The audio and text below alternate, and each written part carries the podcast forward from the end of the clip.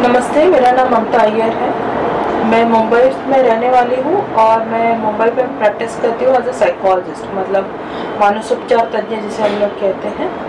वो मैं आ, काम करती हूँ और मुझे इस फ़ील्ड में तकरीबन 10 साल हुए और एडिक्ट्स मतलब जो व्यसनाधीन है जिनको व्यसन की आदत हो चुकी है उनके साथ भी मैंने कई आ, काम मतलब कई सालों से काम किया हुआ है। और मुझे एडिक्शन से रिलेटेड मतलब व्यसनाधीन लोगों से रिलेटेड क्यों फ़र्क पड़ता है? इसकी वजह यह है कि आजकल की जो नई पीढ़ी है, वो बहुत ज़्यादा व्यसनाधीन हो रही है। आजकल बहुत सारे सब्सटेंसेस अवेलेबल हो रहे हैं। ऐसा नहीं था कि सब्सटेंसेस कभी थे नहीं, हमेशा से थे। और आजकल उसकी एक्सेसिबिलिटी वो मिलना बहुत आसान हो गया है। और ज़्यादा से ज़्यादा लोग व्यसनाधीन हो रहे हैं, इसीलिए मुझे इस बात पर से फ़िक्र होती है। Is addiction a bad habit इसको बुरी आदत नहीं कह सकते हम लोग, क्योंकि बुरी आदत ऐसी होती है कि आप चाहकर इसको छोड़ सकते हो।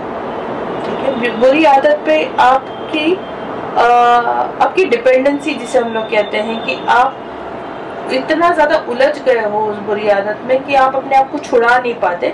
ऐसा नहीं होता कभी भी। अगर मुझे मुझे कोई बुरी आदत है कि मैं चाय बहुत ज़्यादा पीती हूँ या मैं देर रात जगती हूँ या मैं सुबह जल्दी नहीं उठ पाती तो इस पर मेरी डिपेंडेंसी नहीं है। मैं इस पर आश्रित नहीं हूँ अपने कामों को करने के लिए।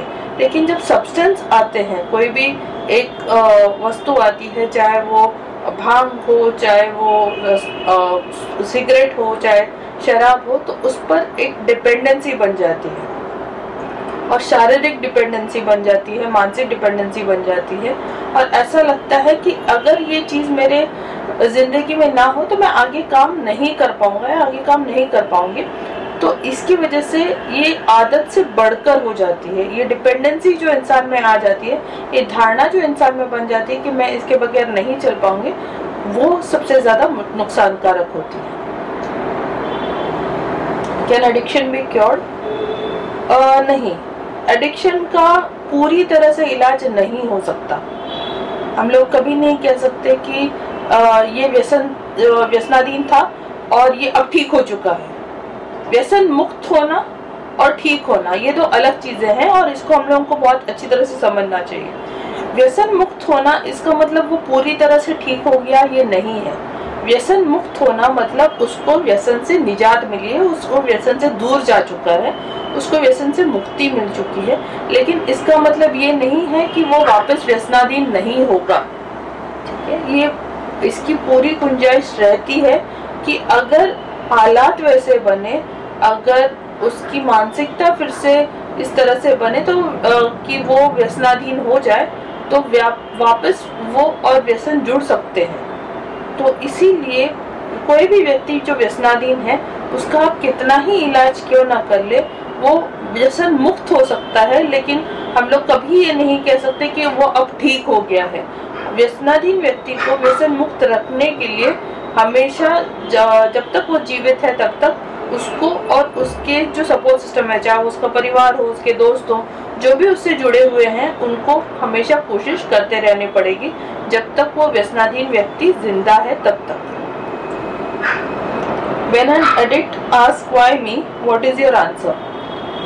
Uh, हाँ ये सवाल बहुत बार आता है जब कोई व्यसनाधीन व्यक्ति पूछता है मैं ही क्यों? मैं ही व्यसनाधीन क्यों हूँ? मेरे इतने दोस्त पीते हैं मेरे परिवार में इतने लोग पीते हैं। मुझे ही मैं ही व्यसनाधीन क्यों हो गया? बाकी लोग क्यों नहीं?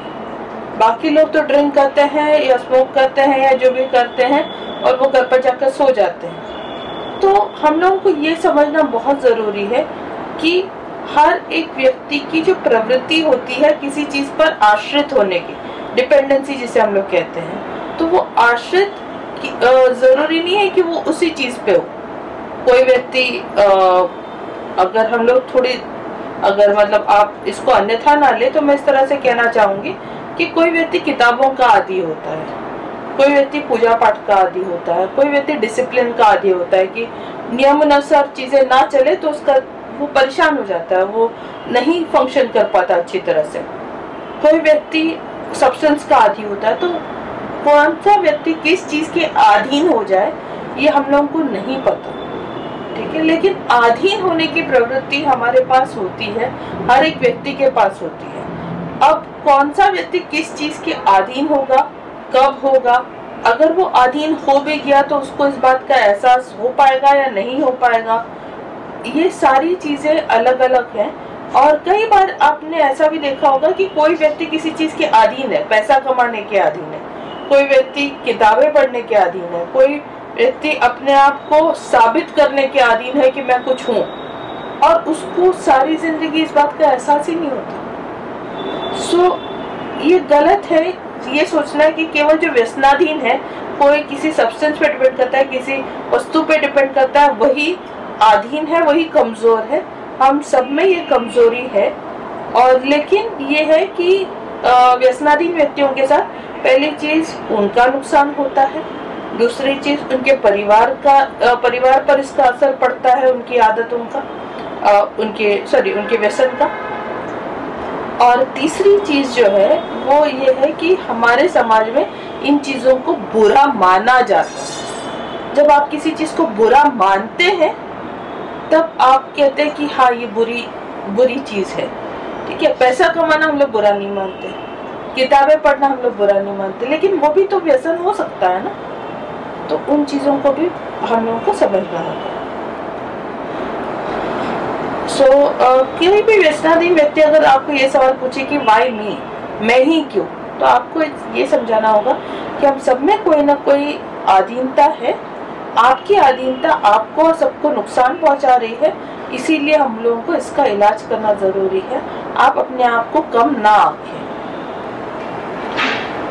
How does locking away an addict help him कई बार जब एडिक्ट्स हमारे पास आते हैं रिहाब में तो एडिक्ट्स ये पूछते हैं कि हमको आप बंद करके रखोगे तो क्या होगा? हमारे, हमारी नशा हमारा नशा छूट जाएगा। हम ड्रिंक नहीं करेंगे, हम स्मोक नहीं करेंगे, हम बाहर जाकर वही करेंगे जो हम करते आ रहे हैं। तो बंद करके रखने का क्या फ़ायदा होगा? परिवार वाले लोग हमको पूछते हैं कि आप इनको बंद करके रखोगे तो क्या आदत छुड़ जाएगी? फिर बाहर आने के बाद पिएगा नहीं या बाहर आने के बाद नशा नहीं करेगा? नहीं, ऐसा नहीं होता। बंद कमरा में बंद कमरे में एक व्यसनाधीन व्यक्ति को रखने की अपनी वजह होती है। उसमें से सबसे पहली वजह ये होती है कि हम उस व्यसनाधीन व्यक्ति को किसी भी तरीके से उसकी जो शारीरिक ज़रूरतें हैं, एक लालसा उत्पन्न होती है उसके शरीर में, उसके जो दिमाग में, उसके मस्तिष्क में जो चेंजेस होते हैं, जो केमिकल बदलाव आते हैं, या उसको जो लालसा उत्पन्न होती है कि मैं जाऊँ और किसी भी तरीके से इस चीज़ को वापस अपने, वापस लूँ, वापस पीऊँ वापस शराब पीऊँ, वापस नशा करूँ तो हम उस लालसा को कम करना चाहते हैं, उस लालसा को तकरीबन ख़त्म करना चाहते हैं। तो सबसे पहले ये वजह होती है। दूसरी वजह ये होती है कि अगले बंदे को एहसास दिलाना कि अगर ये लालसा आपके अंदर उत्पन्न होती है तो आपको इसका एहसास हो सकता है। जैसे ही वो लालसा उत्पन्न होती है, वैसे आपको पता चलता है कि ये लालसा मेरे अंदर जाग रही है, ये प्रबल होती जा रही है और मैं इसको इससे अपना दिमाग हटाकर कहीं और लगा सकता हूँ। इस बात का एहसास होता है। तीसरी चीज़ जो है वो है कि आ, उस माहौल से उसको काटना जो एक नकारात्मक हो चुका है उसको लेकर कि नहीं ये नहीं ठीक हो सकता क्योंकि परिवार थक जाता है। सपोर्ट सिस्टम थक जाता है उसको लेकर। तो जब रिहाब के माहौल में व्यक्ति आता है तो भले वो कमरा बंद हो लेकिन उसके आसपास के जो लोग होते हैं वो बड़े सकारात्मक होते हैं। वो चाहते हैं और वो मानते हैं कि जो भी व्यसनाधीन व्यक्ति है वो अपने व्यसन से बाहर निकल सकता है यदि वो चाहे तो। यदि वो आ, एक सही रास्ता चुनना चाहे या आ, वो ये तय कर ले कि नहीं मैं इस व्यसन से मुक्त होना चाहता हूँ। सो so, ये वजह होती है उसको कमरा बंद रखने की।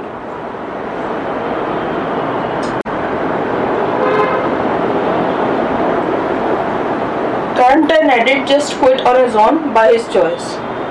बिल्कुल, एक व्यसनाधीन व्यक्ति ज़रूर ही अपने व्यसन से बाहर निकल सकता है, लेकिन उसके लिए कुछ चीज़ों की ज़रूरत होती है सबसे पहली चीज़ जो एक व्यसनाधीन व्यक्ति को समझना है, वो ये है कि इस एक वस्तु के सामने मैं पूरी तरह से निर्बल हूँ भले मैं कितना ही ज़्यादा बुद्धिमान हूँ भले मैं कितना ज़्यादा विवेकी हूँ भले मैं मुझे मेरी एक सामाजिक प्रतिष्ठा है भले मैं कुछ भी हूँ लेकिन इस एक वस्तु के सामने मैं सबसे ज़्यादा कमज़ोर हो जाता हूँ। आपने सुना होगा कि आ, राजा बलि के बारे में कहा जाता था कि जो भी उसके सामने आता था तो राजा बलि की की ताकत दुगनी हो जाती थी और अगले बंदे की ताकत आधी हो जाती थी। तो व्यसनाधीन व्यक्ति की उस व्यसन के सामने वही दशा होती है कि व्यसन की ताकत जो होती है वो दुगनी हो जाती है और इसकी ताकत आधी हो जाती है। उसे प्रतिकार करने की उससे लड़ने की ताकत आधी हो जाती है और वो नहीं लड़ पाता। ऐसे में उसको सहायता की ज़रूरत पड़ती है। तो जब कोई व्यसनाधीन व्यक्ति को इस बात का एहसास हो जाता है, एहसास होने के बाद उसकी स्वीकृति अगर वो डिनाइल में है डिनाइल मतलब वो मना कर रहा है कि नहीं, ऐसा तो है ही नहीं। मैं तो एकदम ठीक हूँ, मैं तो जब चाहूँ छोड़ सकता हूँ। तो ऐसा व्यक्ति अपने व्यसन से कभी भी बाहर नहीं निकल सकता। अगर वो अपने व्यसन से बाहर निकलना चाहता है तो उसको सबसे पहले इस चीज़ को स्वीकार करना पड़ेगा कि वो इस एक वस्तु के सामने पूरी तरह से निर्बल है। और उसको कोशिश करनी पड़ेगी कि वो अपने आसपास कम से कम कुछ एक लोग, दो चार लोग हों जो भी उसके घनिष्ठ मित्र हों या घनिष्ठ परिवार के लोग हों, जिनके सामने वो अपनी निर्बलता स्वीकार कर सके, जिनसे वो मदद मांग सके और जो उसको बिना जज किए, बिना उसको नीचा दिखाए, बिना उसको इस बात का एहसास कराए कि वो कितना ज़्यादा निर्बल है, उसको पूर, बहुत ज़्यादा प्यार और बहुत ज़्यादा सम्मान के साथ उसको सपोर्ट करे उसके उसका साथ दे तब वो बाहर आ सकता है। तो कुल मिलाकर तीन चीज़ें। पहली बात इस बात का एहसास कि वो उस वस्तु के सामने निर्बल है। दूसरी चीज़ कि उसको इस बात का आ, इस बात की स्वीकृति करना कि भाई हाँ मैं वाकई में निर्बल हूँ और मुझे मैं जब तक इस बात को स्वीकार नहीं करता सिर्फ़ खुद के लिए ही नहीं कुछ एक लोगों के सामने स्वीकार नहीं करता तब तक कुछ नहीं हो सकता। तीसरी बात, उन लोगों को समझना, उन लोगों को जानना कि कौन लोग हैं जो मेरी मदद कर सकते हैं। जब मुझमें वो लालसा उत्पन्न होती है, जब मैं नहीं रोक पाता हूँ खुद को वस्तु के सामने जाने से तो वो कौन लोग हैं जो मुझे मदद कर सकते हैं? उन लोगों के साथ बात करना, उनसे मदद लेना। ये तीन चीज़ें जब तक तो ठीक नहीं करता व्यसनाधीन व्यक्ति, वो खुद से व्यसन नहीं छोड़ पाएगा। When you rehabilitate someone what is the guarantee that they won't indulge? Guarantee uh, तो किसी चीज़ की नहीं होती। अगर आप ये कहें कि भाई क्या गारंटी है कि व्यसनाधीन व्यक्ति का आपने पुनर्वसन किया तो पुनर्वसन फेल हो गया? देखिए पुनर्वसन फेल हो गया ये कहना बड़ा आसान होता है। ठीक है? फेल चार अक्षर का शब्द है बड़ा आसान है कहना कि भाई ये फलान फेल हो गया ढुमकान फेल हो गया। लेकिन ये फेलियर बहुत बड़ी चीज़ होती है। आप को इस तरीके से समझना होगा कि कोई व्यक्ति जो अपने पैरों की पूरी पूरी ताकत खो चुका है, हम लोग उसको फिर से खड़ा कर रहे हैं, वो उस, उसका मनोबल एकदम टूट चुका है उसको नहीं लगता कि वो अपने पैरों पे खड़ा हो पाएगा। वो बार बार बार बार अपने अंदर निर्बलता का अनुभव करता है। मतलब बार बार उसको खड़ा करने की कोशिश करते हैं। बस इसलिए क्योंकि वो खड़ा रहना चाहता है। ठीक है। तो क्या गारंटी है कि वो खड़ा रह पाएगा? कोई गारंटी नहीं। पुनर्वसन के मायने ये नहीं है कि वो आ, हम लोग जो भी करेंगे उससे वो पूरे रूप में खड़ा हो जाएगा। रिहेबिलिटेशन का सक्सेस इसी पर डिपेंड करता है कि वो व्यसनाधीन व्यक्ति कितना, कितनी प्रबलता से इस बात को स्वीकार कर चुका है कि वो निर्बल है। कितनी प्रबलता से उसके आसपास के उसके जो अपने हैं, वो उसको सपोर्ट कर रहे हैं, वो उसका साथ दे रहे हैं इस निर्बलता से उसको बाहर निकालने के लिए। अगर ये दोनों चीज़ें नहीं हो रही हैं तो हम लोग ये नहीं कह सकते कि रिहेबिलिटेशन सक्सेसफुल हो सकता है।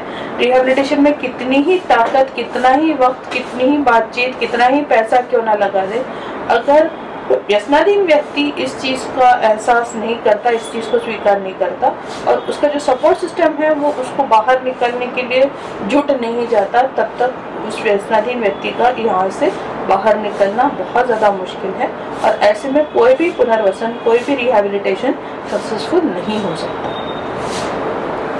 What is the best way to stay away from addiction देखिए यहाँ पर तो पुराने ज़माने का नुस्खा ही हम कहेंगे कि भाई इन चीज़ों से दूर रहो। ठीक है? लेकिन जिस तरीके से हम लोगों की लाइफ चल रही है, जिस तरीके से चीज़ों के प्रति एक्सपोजर लोगों का बढ़ रहा है कि बियर ले लिया ब्रीजर ले लिया वीड ले लिया, ठीक है? तो लोग ट्राई करना चाह रहे हैं बहुत सारी चीज़ें, ठीक है? तो अगर हम लोग अमेरिकन रिसर्च की माने तो वो कहते हैं कि कम से कम 21 साल तक रुक जाओ। वो इसलिए क्योंकि आपके दिमाग का जो ये हिस्सा है जिसको हम लोग प्रीफ्रंटल कॉर्टेक्स कहते हैं, ठीक है? ये हिस्सा आपको कोई भी निर्णय लेने के लिए सबसे ज़्यादा सहायक होता है। और जब ये हिस्सा डेवलप होता है तो तकरीबन इसको डेवलप होने के लिए 21 साल तक की उम्र लग जाती है। ये हिस्सा डेवलप होने के बाद आप अपना भला बुरा सोचने के लिए अच्छे खासे सक्षम हो जाते हैं। हम ये तो नहीं कहेंगे कि पूरी तरह से सक्षम हो जाते लेकिन अच्छे खासे सक्षम हो जाते हैं। इसके बाद आप कोई सब्सटेंस यूज़ करते हैं तो आपके व्यसनाधीन होने के चांसेस कम होते हैं। हम ये नहीं कहेंगे कि आप व्यसनाधीन नहीं हो सकते। चांसेस कम होते हैं। सो so, सबसे अच्छी चीज़ सबसे अच्छा तरीका होगा कि आप व्यसन से दूर रहें किसी भी वस्तु से दूर रहें जितना आप दूर रहेंगे उतना आपके लिए फ़ायदा होगा। आ, ये तो बात रही उन लोगों के लिए जो ट्राई करना चाहते हैं या जो ये सोच रहे हैं कि क्या होता है। सो आप इस चीज़ों से दूर रहें और जितना हो सकता है इन चीज़ों का इस्तेमाल ना करें। ये सबसे अच्छा तरीका होगा व्यसनाधीन ना होने का। अब ये तो आपकी खुद की इच्छा है और आप लोगों की खुद की क्षमता है कि आप इन चीज़ों से कितना दूर रह सकते हैं कितना करीब आना चाहते हैं। इस पर हम कोई विशेष तरीके से आपसे नहीं आ, कहेंगे। बस हमारा ये अनुरोध है कि इन चीज़ों से बचे। जितना हो सके इन चीज़ों से बचे। बहरहाल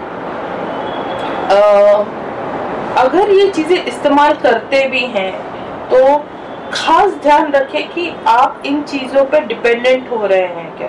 डिपेंडेंट मतलब आदि होना। अब कैसे पता चलेगा कि हम किसी चीज़ पे आदि हो रहे हैं? जैसे ही आपको ये नज़र आने लगे कि अरे मैं अगर आ, एक कष्ट ना मान लो तो मेरा दिमाग काम नहीं करेगा। ये जब हम लोग कहने लग जाते हैं या जब मैं आ, जब तक मैं एक ड्रिंक ना लगा लूँ ना मेरा मूड फ्रेश नहीं होगा। या मैं जब तक तंबाकू ना खा लूँ, मेरा मेरा पेट साफ़ नहीं होगा। तो ये चीज़ है कि आप आदि हो रहे हो। आप इन चीज़ों की अधीन अधीनता आ रही है आपकी, इन चीज़ों को। तो जब अधीनता आने लगती है तो व्यसनाधीन होने में वक्त नहीं लगता। ठीक है। सो अधीनता ना आए, इसकी आपको बहुत ज़्यादा कोशिश करनी पड़ेगी। और बहुत बारीक अंतर होता है। इतना बारीक अंतर होता है कि आपको समझ में भी नहीं आएगा कि आप इस पार से उस पार कब चले गए। कब आप इस पार जब थे कि भाई नहीं मैं आधीन नहीं हूँ वहाँ से कब आपको आदत पड़ जाती है इस बात का एहसास होना बहुत मुश्किल होता है। तो हमको आपसे यही अनुरोध करेंगे कि सतर्क रहें ध्यान रखें कि किस किस वक्त पे आप अधीन हो रहे हैं। अगर आप कोई भी चीज़ इस्तेमाल कर रहे हैं तो। आ, बस इतना ही। कोशिश कीजिएगा कि आप खुद को सेहतमंद रखें। आपका शरीर एक बहुत आ, अच्छी मशीन है। वो आपको हमेशा साथ देता आता है। कुछ भी आप चाहे आप अगर सुबह उठना चाहे रा, देर रात तक काम करना चाहे वर्जिश कर पाए नहीं कर पाए हर वक्त पे आपका शरीर आपका साथ देता है। तो आपका भी दायित्व बनता है कि आप अपने शरीर को इन सारी चीज़ों से दूर रखें जो उसके काम की नहीं है हाँ, बल्कि उनको नुकसान पहुँचा सकती हैं। बस शुक्रिया।